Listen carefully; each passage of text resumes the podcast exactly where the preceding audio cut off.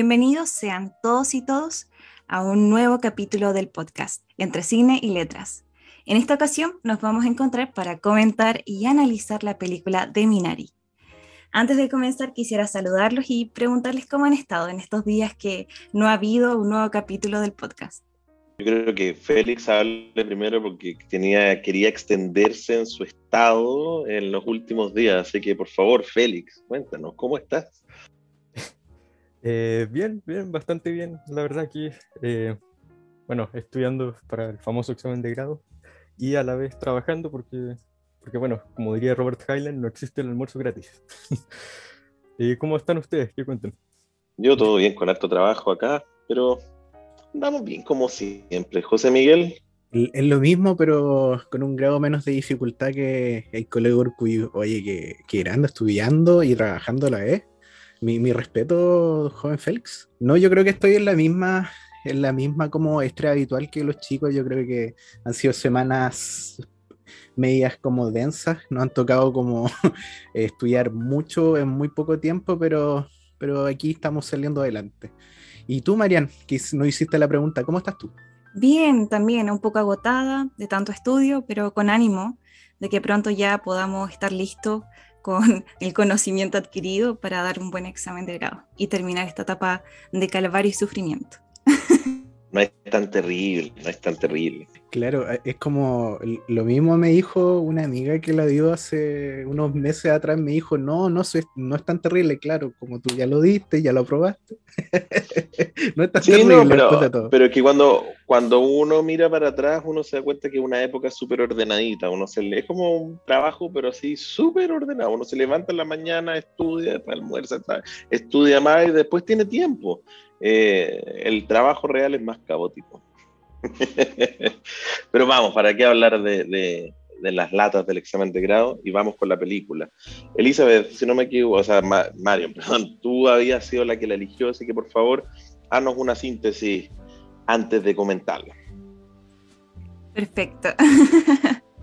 En primer lugar, Minari es del, una película del año dos mil veinte, la cual es dirigida por el director Lee Isaac Chung, quien de alguna manera nos muestra esta película en base a su propia experiencia de vida, ya que él básicamente es surcoreano, quien se fue a vivir a Estados Unidos y de alguna manera entonces nos cuenta la propia historia de su familia surcoreana, ¿ya? Esa es la primera parte de la historia en donde nos retrata de alguna manera cómo ocurre la inmigración de estas personas que son surcoreanas a vivir a Estados Unidos en la década de mil novecientos ochenta aproximadamente. Y así entonces, como la cinta nos va contando esta historia, con la finalidad de que de alguna manera nos presente el sueño americano de las personas de inmigrantes que llegan a Estados Unidos con un sueño. En particular, el protagonista, quien es Jacob, tiene el sueño de que en el lugar de Arkansas, una zona rural de Estados Unidos, crear su propia granja y efectivamente sacar adelante a su familia a partir de este esfuerzo, esfuerzo y superación tanto económica y a su vez una adaptación familiar de la misma que va ocurriendo a través de una narrativa más bien íntima, lenta, pero que va centrada muy bien en el detalle y en el desarrollo de cada personaje. Así que en función de eso se nos presenta esta película Minari, que quizás me gustaría saber qué les pareció a cada uno de ustedes, cuál es su percepción de la película y con qué más se quedan.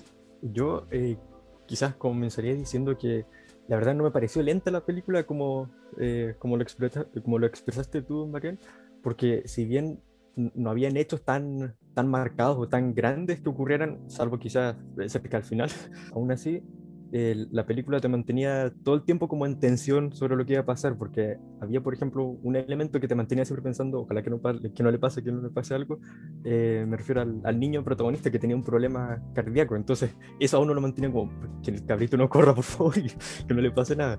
Entonces, eh, ese tipo de detalles era muy... como que te mantenían al borde del asiento viendo que, que no le pasara nada o que todo, que todo en el fondo se tratara de resolver.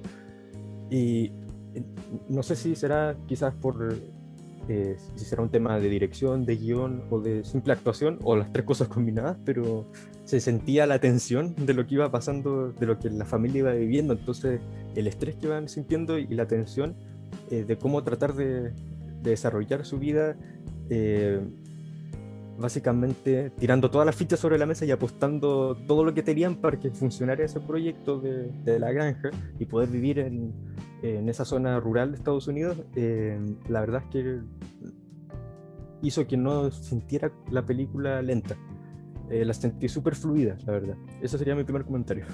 A mí, yo concuerdo con Félix. Me pasó que era, era como una historia con no grandes, grandes como nudos que resolver. Era como una historia que teníamos claro, que era como esta, eh, este sueño, esta inversión en un futuro de, de materializar y esta granja y poder vender y no tener que depender de este trabajo esclavizante que era como esta selección de pollitos que muestran en gran parte de la película. Pero me pasa algo, creo que lo comenté contigo, Marianne, en estos días, que curiosamente me mantenía la atención. Yo creo que por el efecto que dice Félix, eso de que yo creo que hay momentos clave en que a mí me dio como, por favor que no me pase nada, por favor que no me pase nada. Cuando llegó al banco empezó a firmar cosas y empezó a gastar. Empezó a gastar, a comprar un, un como un tractor, a invertir en dinero. Cuando vi que empezaba a endeudarse, endeudarse, endeudarse, era como, yo como, como auditor quería, por favor, por favor, que a todo salga bien y no le pase alguna tragedia, por favor. Pero en general es, me pareció real también, porque muestra la realidad de que vi un, un inmigrante tratando de rascarse con sus propias manos y tratar de encontrar el, algún trabajo que le dé un sustento para no tener que hacer estos trabajos que son muy, muy demandantes y muy esclavizantes, como era que mostraban al inicio de la película. Y usted, profe, ¿qué le parece? ¿Qué te pareció, Diego?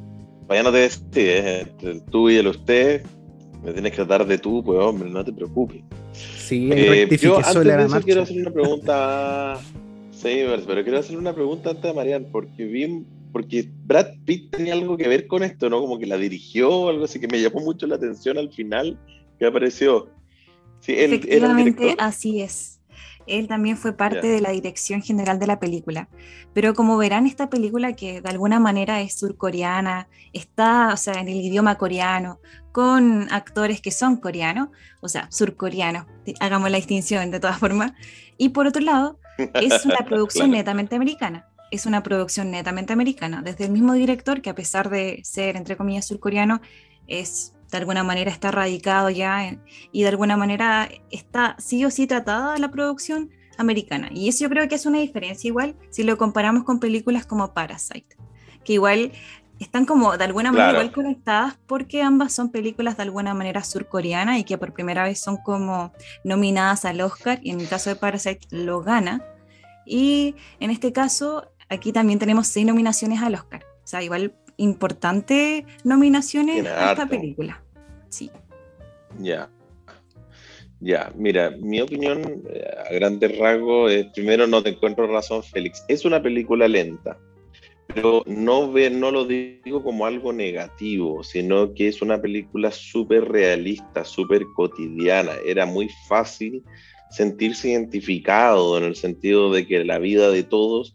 Eh, tiene estos momentos de ensueño, de buscar realmente una realización en alguna actividad, en este caso el sueño americano, ¿cierto?, de los granjeros, y con Reagan ahí que le estaba dando harto incentivo, y por la otra de decepciones, de impaciencia, de ansiedad.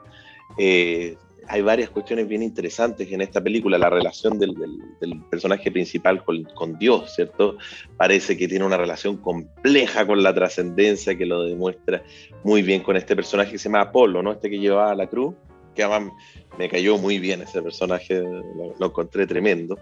Y, y también muestra problemas matrimoniales, por ejemplo, como qué, qué hago cuando se me pone enfrente la dificultad entre mi relación de pareja y mi sueño. Y al parecer los seres humanos somos bien idiotas a veces y elegimos lo equivocado, y la vida se encarga de enseñarnos que no es tan así, y por, lo vemos al final que saca a la señora del, del incendio, por ahí lo vamos a ir comentando, y, y eligió correctamente y se dio cuenta que su opinión anterior era mala. Entonces es una película súper real y es, relata la vida de, de, de que vivimos todos, o sea, que vamos a veces pisando huevos, no sabemos bien a dónde vamos, tomamos riesgos, nos ponemos ansiosos, nos da miedo, y en ese sentido es lenta, pero es lenta como la vida de uno, no es una lentitud negativa. Eh, y yo creo que ahí está la gracia, de hecho, de la película. Es una película que, de hecho, ayer cuando la vi con mi señora, en algún minuto me dice, yo creo que es una película en que no va a pasar ningún gran evento, y ahí está la gracia. Yo creo que ese comentario es súper preciso. Es una película que no pasa ningún gran evento, y ahí está la gracia de la película misma. Eso. En efecto, concuerdo completamente con el comentario de Don Diego, y es que básicamente... y es que ese básicamente... fue como un entremedio, como Don Diego. El pana Diego. No, mejor, prefiero el respeto y la formalidad en ese contexto de formalidad. Ah, bueno, como bien, señalaba... Contexto, pero esto ya llevamos cuántas... Sí, como señalaba, de alguna manera... Efectivamente es así, es una película que busca o de alguna manera se centra en esos detalles pequeños que son parte de la vida misma y que de alguna manera hacen también que se genere una conexión y uno pueda identificarse con los propios personajes que, que de alguna manera nos explican, ¿no?, que es el día a día. Y por otro lado, también hay una conexión, y yo diría que hay una confrontación de alguna manera de las culturas, tanto de la cultura que es más bien coreana versus la cultura propia americana, ya que por ejemplo en el caso mismo de la religión vemos un choque, vemos un choque de, que de alguna manera este Jacob no quiere asumir la religión misma, que puede ser la religión que asume Mónica, que es, es su pareja, y la asume porque se viene adaptando, ¿no?, a la realidad americana. Hay una iglesia, está cerca del sector, puedo ir, formar parte y generar vínculos con, de alguna manera, todas las otras personas que viven en el sector y son americanos. Pero por otro lado, está Jacob ahí negándose a enfrentar aquello porque él tiene sus propias creencias, que están ligadas, ¿no?, con, con sus raíces más bien coreanas. Y eso igual ocurre con el caso de el niño, David, el hijo, quien de alguna manera igual se ve confrontado tras ver a su abuelita que llega y que es cien por ciento coreana, y ella le dice no, o sea, hay un, un choque profundo entre el hijo David, quien le dice que incluso olía a coreana, así que era asquerosa, y cosas similares. Hay un, una confrontación entre la cultura coreana y también la cultura americana, pero que es normal y que es parte de la adaptación de, de la familia misma, y que por otro lado tampoco es tan fuerte, es más bien sutil. Eso igual ocurre con la misma comedia que se va insertada en la película. Oye, Mariana, una pregunta que tú parece que te manejas más o menos la cultura coreana. Igual la base religiosa ya también es cristiana, tengo entendido yo, ¿no? Yo no me manejo ahí. Al menos por lo que tengo entendido, cada quien tiene como distintas creencias, pero yo creo que está más ligado con, con la antigüedad misma del pueblo, que, que de alguna manera no orientaba tanto al catolicismo. Yo creo que va más ligado a sus propias costumbres propias, que eran como más de, del emperador, de los reyes que habitaban en ese, aquel entonces. Entonces no va tanto ligado como con el catolicismo, por ejemplo. Disculpa que te... contradiga, pero acabo de buscar y sale que el, el de la más del, ver, la mayor cantidad de la población es atea o se declara sin mm. una afiliación religiosa, el cincuenta y seis coma nueve, pero de las religiones el veintisiete coma seis son cristianos, veinte por ciento protestantes y, y hay diez por ciento católicos y quince por ciento budistas. Entonces ahí tenemos un cristianismo y un budismo, una mezcla ahora ahí. Es bien raro para ser oriente, uno se imagina más lejano del, del cristianismo. Sí, sí, interesante. Pero, pero vamos a la película, yo creo, ¿no? Félix, tú que siempre tienes un listado bien mateíto ahí para ir, cuéntanos, ¿qué quieres? Eh, la verdad me gustaría primero contarles algo, no sé, dos temas random. Uno, vinculado a que la película... el director se la dedica a su hija. Eso es el primer dato random, se la dedica a su hija como una forma de contarle su propia historia en relación a su vida surcoreana y cómo lo entrelaza con la conexión de la familia y la importancia que le da a la familia durante esta película, y ligado con el concepto de la resiliencia. Y esto es como lo más importante de la película misma, porque el concepto de Minari está ligado a ser una planta que es más bien comestible, típica de la gastronomía coreana, pero que va ligada a que efectivamente cuando esta planta muere, renace con mucho más fuerza en la segunda temporada. Y eso es como un mensaje que trasciende toda la película y que quizás también se conecta con el final inesperado que tiene la película misma. No sé si ustedes se percataron de eso, cómo les pareció el final, no sé si tienen alguna opinión al respecto. Sí, eh, en, en mi caso, el, el sentido que yo le encontré al, al final, que era que el, el final de hecho parecía como una escena súper súper simple nomás, que era el, el padre y el hijo recogiendo las plantitas de, de Minari. Pero en el fondo lo que, lo que yo saqué de esa escena final es que el Minari lo salvó.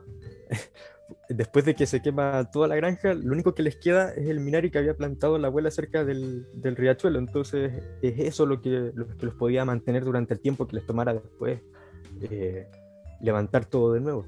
Y es curioso el hecho de que eh, este personaje Jacob comienza tratando de cultivar las plantas que son propias de Corea del Sur, o, o la, perdón, las verduras que son propias de, de su cultura, de su cultura original. Y no le resulta, o sea, bueno, la, la logra cultivar, pero no le resulta el poder venderla. Luego eh, trata con las verduras más, eh, eh, más occidentales, podríamos decir, o que se, se ven más en la cultura occidental, digamos, de Estados Unidos, simplemente.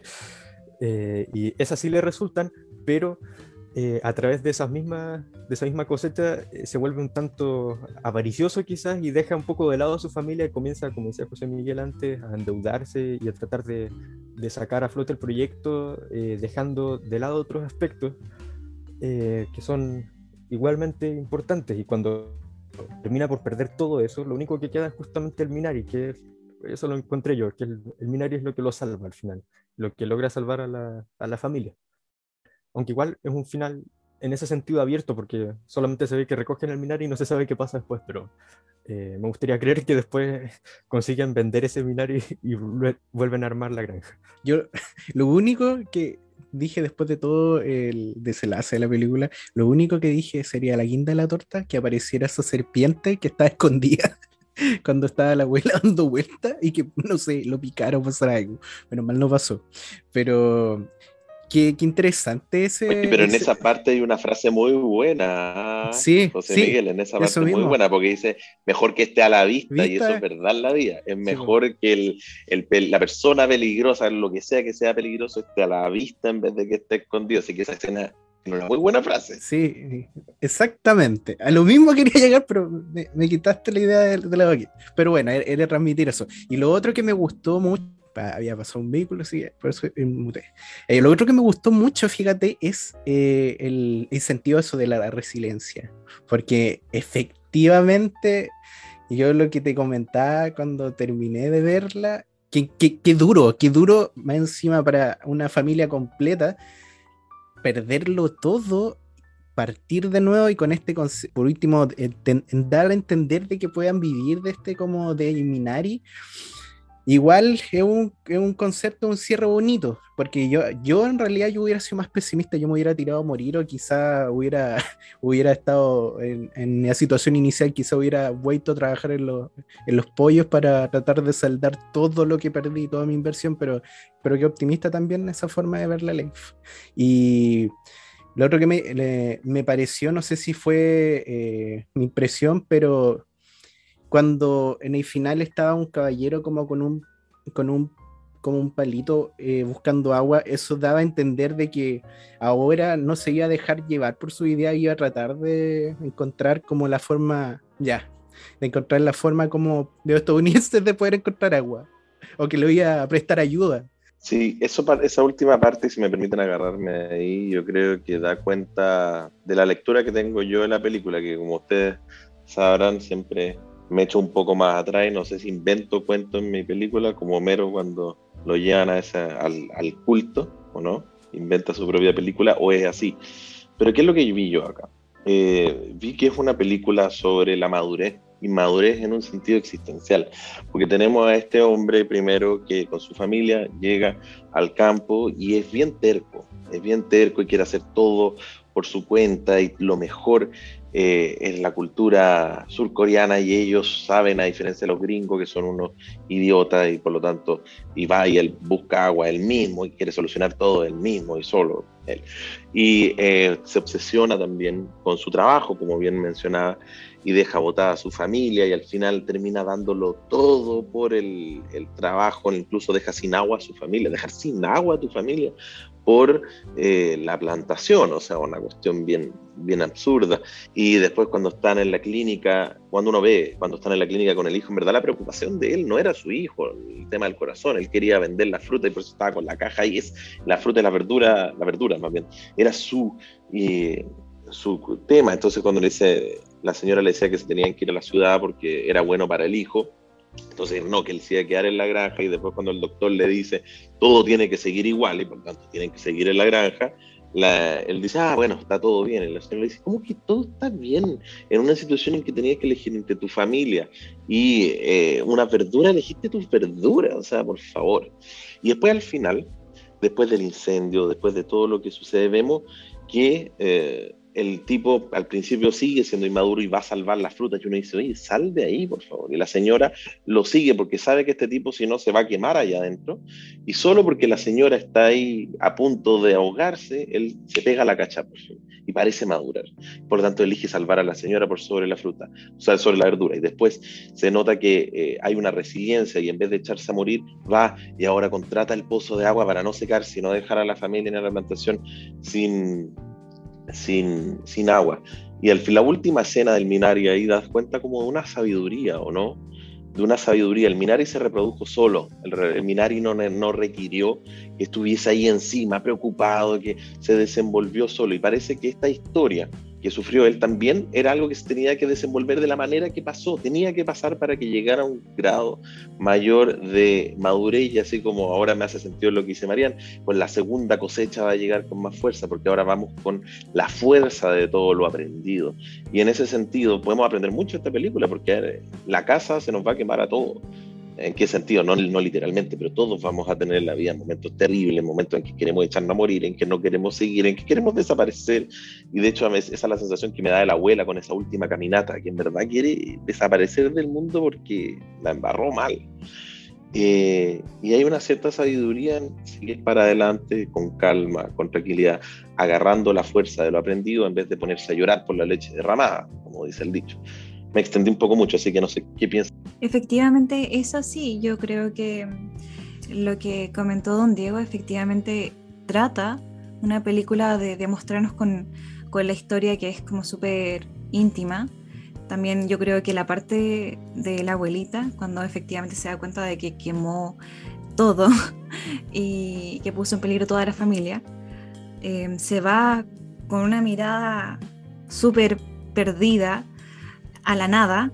Y a mí, por ejemplo, ese momento de la película de verdad me emocionó. Creo que yo estaba esperando quizás sentir la emoción de la película, que supuestamente de alguna forma igual es como un eslogan mismo de la película, y en aquel momento de la interpretación de, de la abuelita, creo que me remeció también a mí. Pude conectarme con, con aquella intención que es efectivamente de que la abuelita transmitía un sentimiento de pérdida, de...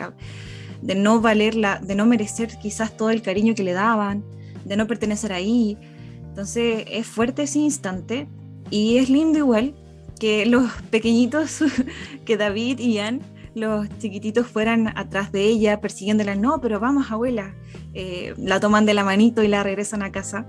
Entonces creo yo que es igual, es un mensaje profundo. No hay nada más importante que la familia, y al fin y al cabo eso es como lo que nos intenta decir la película. Lo más relevante no es lo económico, no son nuestros sueños banales que podamos tener en esta tierra, sino es estos vínculos que uno forma llenos de amor y que son los más importantes, y que efectivamente es la familia. No sé si sintieron lo mismo ustedes, chicos. Sí, yo creo que una buena parte de la película va por ese lado, y especialmente con el personaje de la abuela, porque es el personaje que a mi juicio tiene una mayor evolución quizás. Eh, porque la percepción que da la abuela cuando llega es que es casi un personaje antagonista, la verdad, o, o al menos a los ojos del niño, del niño pequeño, de, de David, porque es una abuela que él, a, le enseñaba a jugar cartas, a, como que apostaba con ellos, hasta los insultaba, les decía bastardos. Eso era como bien raro, pero eh, bueno, y el mismo, el mismo niño lo dice, él le dice, una abuela debería cosillitas, y eso debería ser todo, algo así.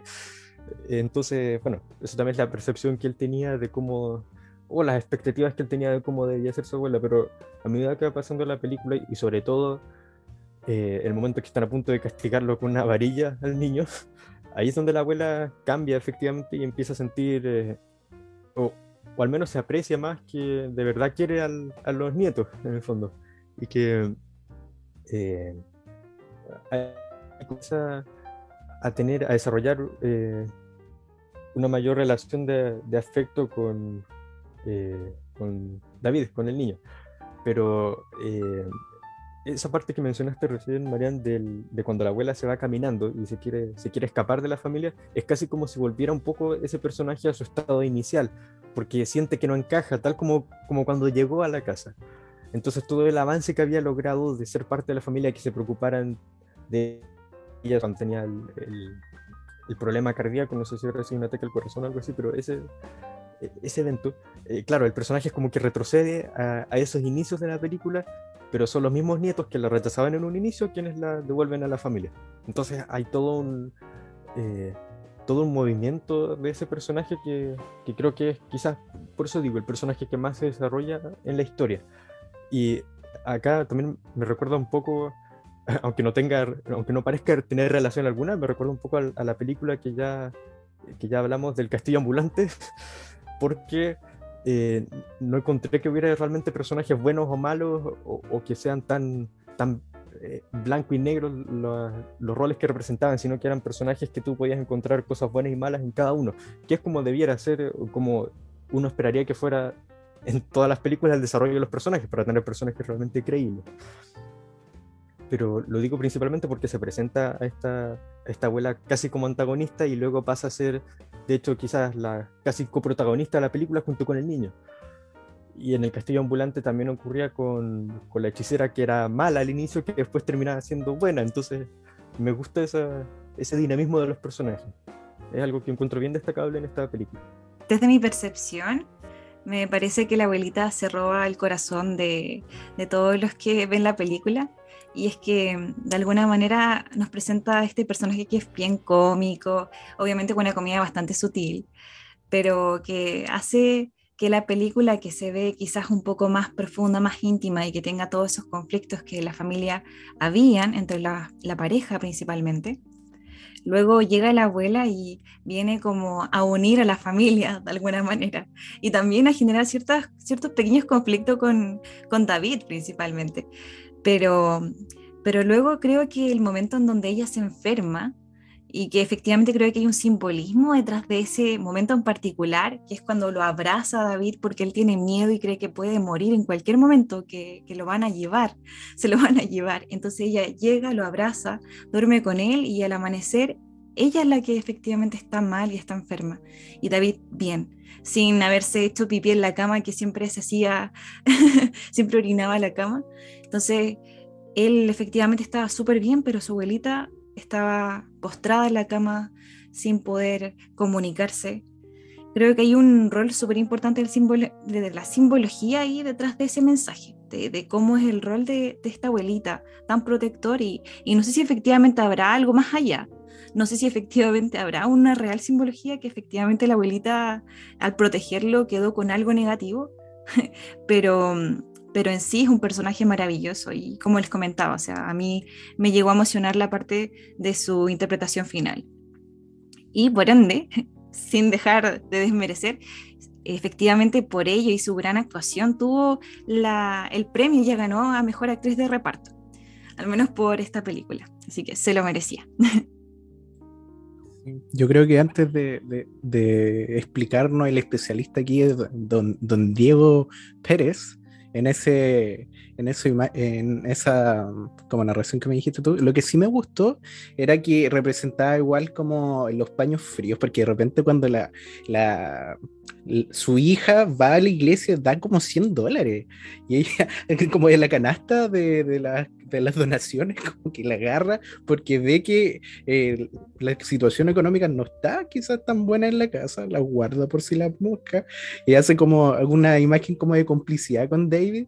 Y sí, te, a mí me gustó en realidad cómo está creado el personaje de ella, porque también sale del, de la imagen de la abuela tradicional, o sea, la, la abuela que cocina porque mal, maldice, juega, enseña como a, a jugar estos juegos, casi como a apostar, a como lo que siempre te dicen, como que le enseñan puras cosas no normales o más que nada como lúdicas o, o no tan buenas quizás, y como que lo malcría, como que lo malcría y imagina, y, y lo otro, cuando le iban a dar como esta especie de como de sanción, porque eh, como se lo había ocurrido en realidad hacerle esa tallita esa de, de la tacita de té, que no era té, a la abuela.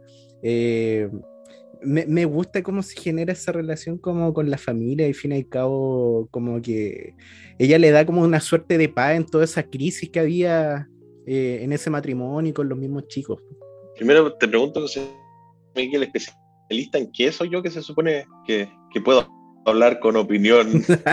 Pero es que tú, tú, tú, Diego, siempre nos das una perspectiva que quizás nosotros no tenemos. Tú puedes dar una, una perspectiva quizás más filosófica, quizás que nosotros no tenemos al alcance, pero, pero bueno, si no era para obligarte también, quizás quería acotar algo, pero si no, no quiere... No, feliz, en la que eh, eh, especialista no, no, no me considero, pero yo de hecho iría como continuidad con lo que dijeron ustedes, o sea, particularmente lo que decías tú, José Miguel, o sea, a ver, acá estamos en una vida normal, esa es la gracia, una vida normal que tiene su momento blanco, negro, grises, y en general se mueven los grises, porque así como que se mueven.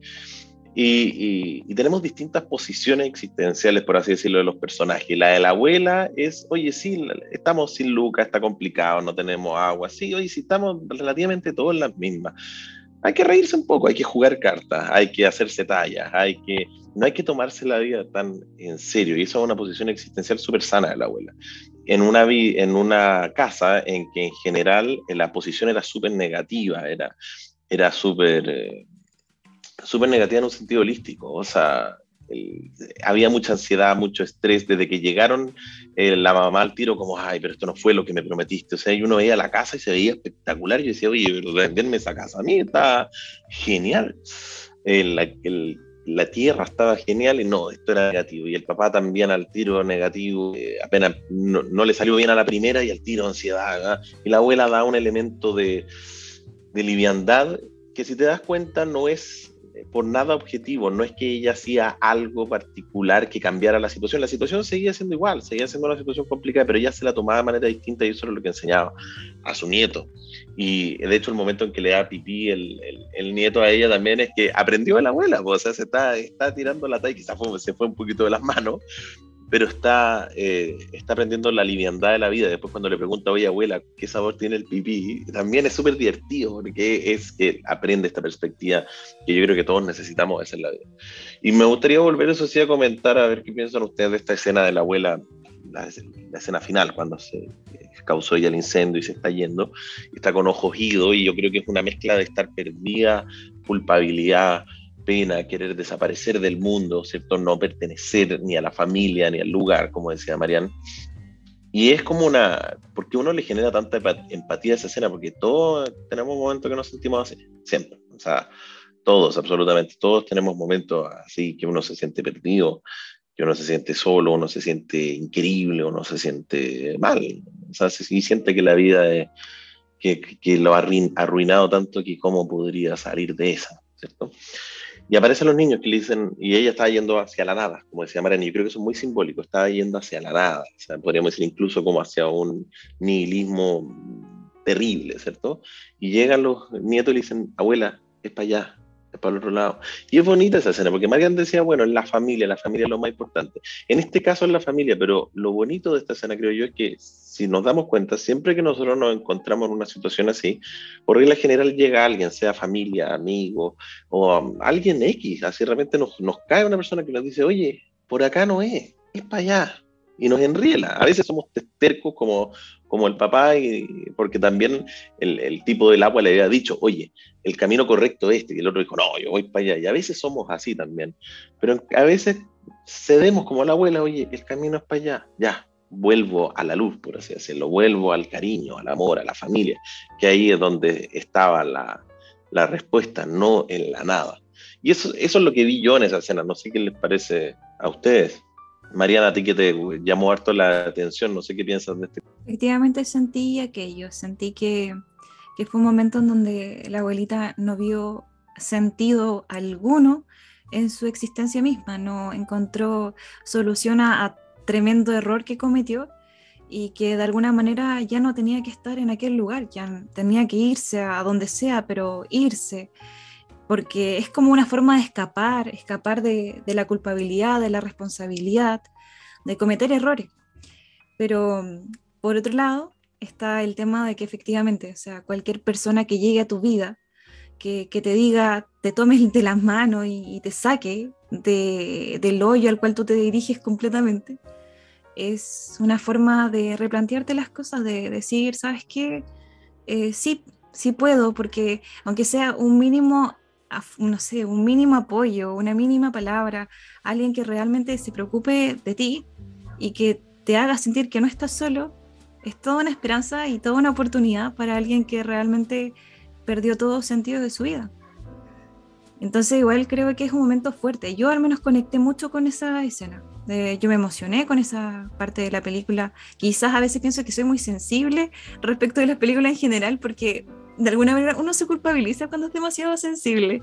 Pero, pero fue un momento que de verdad conecté con el personaje en sí de la abuelita, con lo que sentía y también de alguna manera con el, con el confort que te brinda el tener una familia, el tener un apoyo, el tener un amigo que te quiera, alguien que te haga sentir que la vida sí se puede salir adelante, sí puedes continuar con tu vida, hay oportunidades, nunca es todo tan definitivo.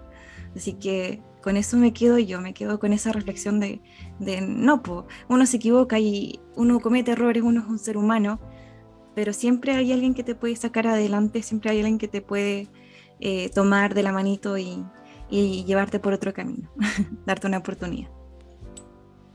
Si uno no es terco, eso yo agregaría, porque a veces uno es bien terco y dice, no, este es el camino. Sí, a mí igual me pasa. A todo también.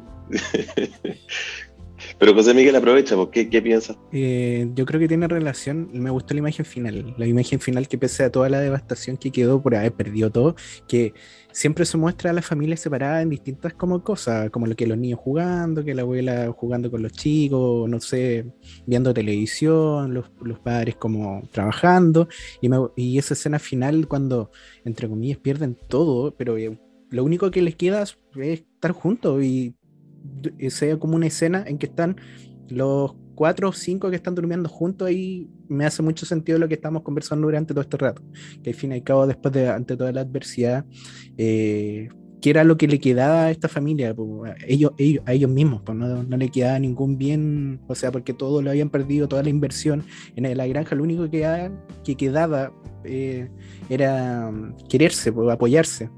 Y lo otro que, me, que igual dice relación con lo que Mariana había comentado, la figura de este como ex soldado, este como americano, medio como parecía como que le faltaba como un, un tornillo, igual participando, o sea, igual siempre uh, acompañando a... a al personaje principal en todo el proceso de, y acompañándolo también al final cuando eh, tiene que partir de nuevo. Entonces ahí, por ejemplo, hay otra figura de un personaje que no era propiamente tal de la familia, pero que igual es importante en este reinicio, que siempre va acompañando a lo largo de toda la película.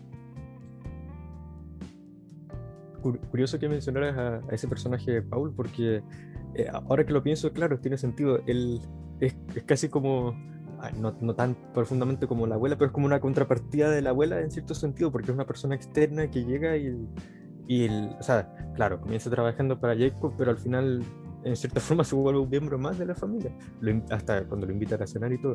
Pero sobre todo, eh, él viene a ser el apoyo que necesita Jacob para seguir adelante en su, en su granja, porque cuando eh, hay una escena en que están eh, con las verduras almacenadas y a Jacob le dicen, no, no, no te vamos a poder comprar las verduras. Y dice, a todo esto se va a podrir y no vamos a poder hacer nada. Y como que se enoja y no recuerdo si tira algunas verduras de, de, pura, de pura pica, pero el, el otro Pablo le dice, vamos a comenzar de nuevo nomás y vamos a hacerlo bien esta vez y, y tendremos otra oportunidad más adelante. Entonces, claro, eh, viene a ser en cierta forma una, una contrapartida a la abuela, y además es un personaje eh, cómico en algunos momentos, porque claro, pareciera que que a causa de, de la guerra eh, le faltará algún tornillo, pero eh, ese personaje representa representa varias cosas. Uno representa quizás este, este apoyo externo que, que puede ser este miembro que no es parte de la familia pero que viene a incluirse en la familia. Dos, representa eh, como la película está ambientada en los años ochenta y uno se da cuenta viendo solamente los autos de la película, eh, o a mí me pasó así, bueno, eh, representa también el traumatismo pro, posguerra de ese tiempo, posguerra de Vietnam, guerra de Corea, etcétera, de la Guerra Fría. Y también muestra eh, o demuestra la eh, podría decirse eh, el gran pilar que representa quizás con más fuerza alejado de la ciudad, la religión, que para la gente que es netamente citadina, por así llamarlo, que quizás no sea tan así, pero él representa como la persona que ha encontrado paz en la religión y que practica la religión quizás de una forma un poco extrema, pero, eh, pero que logra encontrar cierta paz ahí, como hacer sus oraciones también para que crezcan mejor las verduras, o como llevar la cruz, etcétera. Sí, ese punto es bueno, Félix, el tema de la fe, porque a mí me pasó con este gallo, que con Paul, que cuando aparece al principio me dice, este gallo está loco, puedo rezar, decía al, al principio, cuando y, y, eh, o sea, aleluya, como hablando como un poco loco a sí mismo, qué sé yo, bendice esta, esta gran relación que se formó, esta amistad. Y uno dice, ya, este gallo es problema. De hecho, es el primer prejuicio que uno tiene, ¿o no? Y después uno se da cuenta, como cuando va evolucionando, que, como tú decías, este tipo es bien prudente. Eh, sí, de, ah, es medio verborreico, y especialmente con sus aleluyas y sus cosas, pero el tipo, cuando ante la adversidad, tiene una fe súper eh, arraigada, a diferencia de la fe que se veía en la, en la iglesia, porque yo creo que también eso es una... una Un, un elemento que hay ahí. En la iglesia era una, una fe súper nominal, súper vacía, súper eh, socialiteo, ¿no? Ir a, ir a hablar, ir a conversar en el pueblo, y en cambio él tenía una fe encarnada, verdadera, una fe, claro, llevaba la cruz, y uno puede decir, chuta, qué loco este gallo, pero en realidad después al final de la película yo ya no lo encontraba tan loco, decía, mira este compadre llevando la cruz todos los domingos, y solo, porque no estaba buscando fanatismo, no estaba buscando hacer show, era, él, era, ese era su ritual, su manera de conectarse con Dios, y lo encontró, y dice, este gallo lo encontró, porque realmente tenía una actitud súper prudente, súper centrada, una confianza absoluta en cómo se iba a desenvolver el mundo. Oye, si no te salió esto, tranquilo, vamos a hacerlo bien después, vamos a encontrar otro mercado, va a estar todo bien. Eso, y eso, para mí, eso es lo que denota una fe profunda. El, no te preocupes, todo lo que está pasando, está pasando por algo y va a estar todo bien. Y era el único personaje, yo creo que aún más que la abuela, que tenía esa actitud. En la adversidad tenía completa fe de que todo iba a estar bien, y en ese sentido es un personaje que en los prejuicios que uno tiene, a mí me pasó por lo menos, fue evolucionando de manera muy interesante. No sé si me les pasó. A mí, yo creo que sí, tuve también esa idea... Eh, cuando aparecía ese, ese personaje y eh, le compraba, Jacob le compraba el tractor, me parece, a él, y luego le ofrecía que podía trabajar para él o ayudarle con la granja, yo pensé, eh, este personaje que es eh, extremadamente religioso quizás sea, sea eh, después un personaje que se vuelva racista contra ellos. De hecho pensé que, que iban a tocar ese tema. Y yo pensé lo mismo, pero dije, este gallo va sí. a ser problema, ese fue mi prejuicio, este gallo va a... Pero...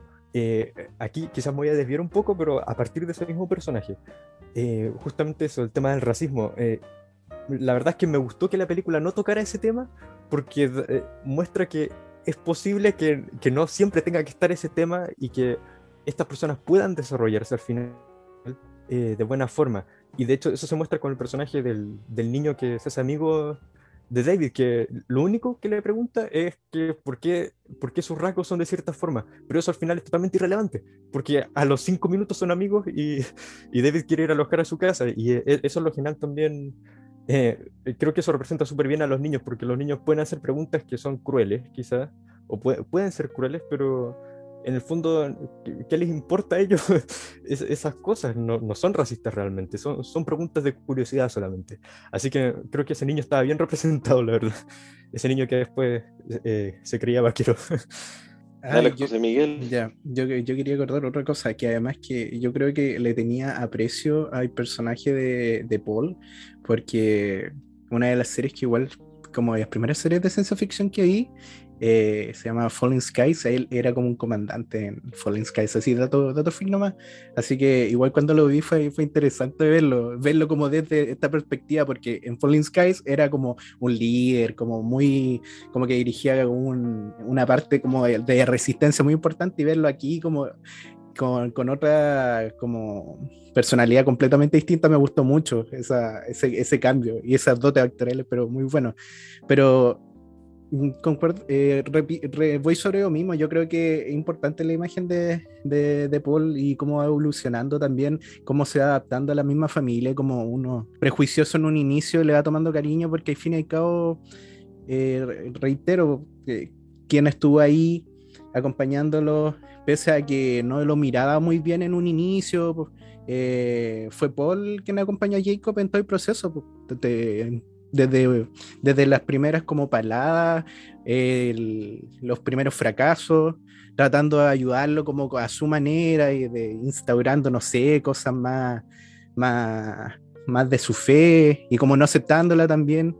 Eh, tratando de como él dar como su al granito de arena o parte de su fe, como tratando de bendecir su casa o de rezar muy como con mucha como con mucha pasión para que su la, la abuela no eh, tratara de, para que mejorara. Entonces creo que igual es un personaje que que fue, fue interesante fue interesante como observarlo en un principio, como dije, quizás medio loco, pero necesario en la historia. Quisiera hacer una acotación. En, eh, volviendo a esta, esta comparación que puedo hacer con el personaje de la abuela, es que este personaje no tiene cambios en su actitud. Es, es totalmente es consecuente con su forma de ser, pero lo genial es que la percepción que uno tiene de ese personaje va cambiando. Entonces es un personaje dinámico en ese sentido. No es que él cambie, sino que la percepción que uno tiene de ese personaje cambia. Y eso también lo encuentro genial. Eso, eso es verdad. Eso es verdad. Es un dinamismo bien, bien particular.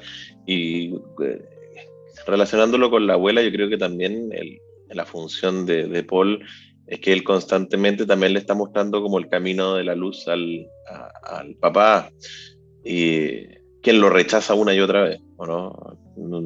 Quien lo rechaza una y otra vez, pero siempre le dice, oye, esta es la actitud, esto es lo que tienes que hacer, oye, y él lo dice, no, y también es bien respetuoso, Paul, oye, bueno, si no, yo me echo para atrás, no te lo voy a imponer tampoco, y eso también, él será loco con su fe, pero no es un gallo dogmático, no es un gallo eh, impositivo. Y yo creo que eso sería mi comentario final, porque igual ya llevamos harto rato hablando, oye, harto rato. No sé, Marianne, tú que eres la experta en estos temas, si quieres darnos una síntesis final, un comentario final, para no aburrir más a la gente.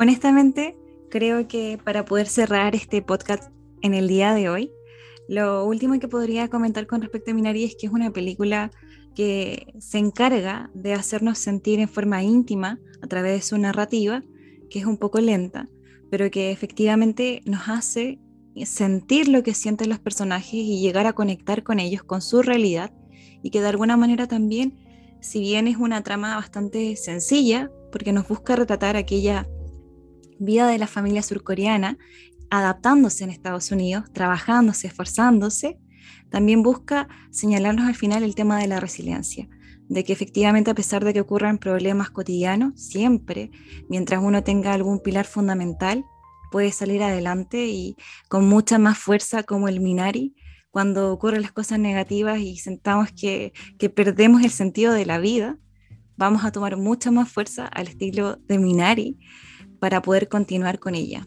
y en esta vez de una manera un poco más madura, con la gente que nos rodea, fortaleciéndonos por medio de ella, y haciendo efectivamente lo que mejor podamos hacer para tener una vida lo más adecuada y correcta, en especial con los seres que uno ama.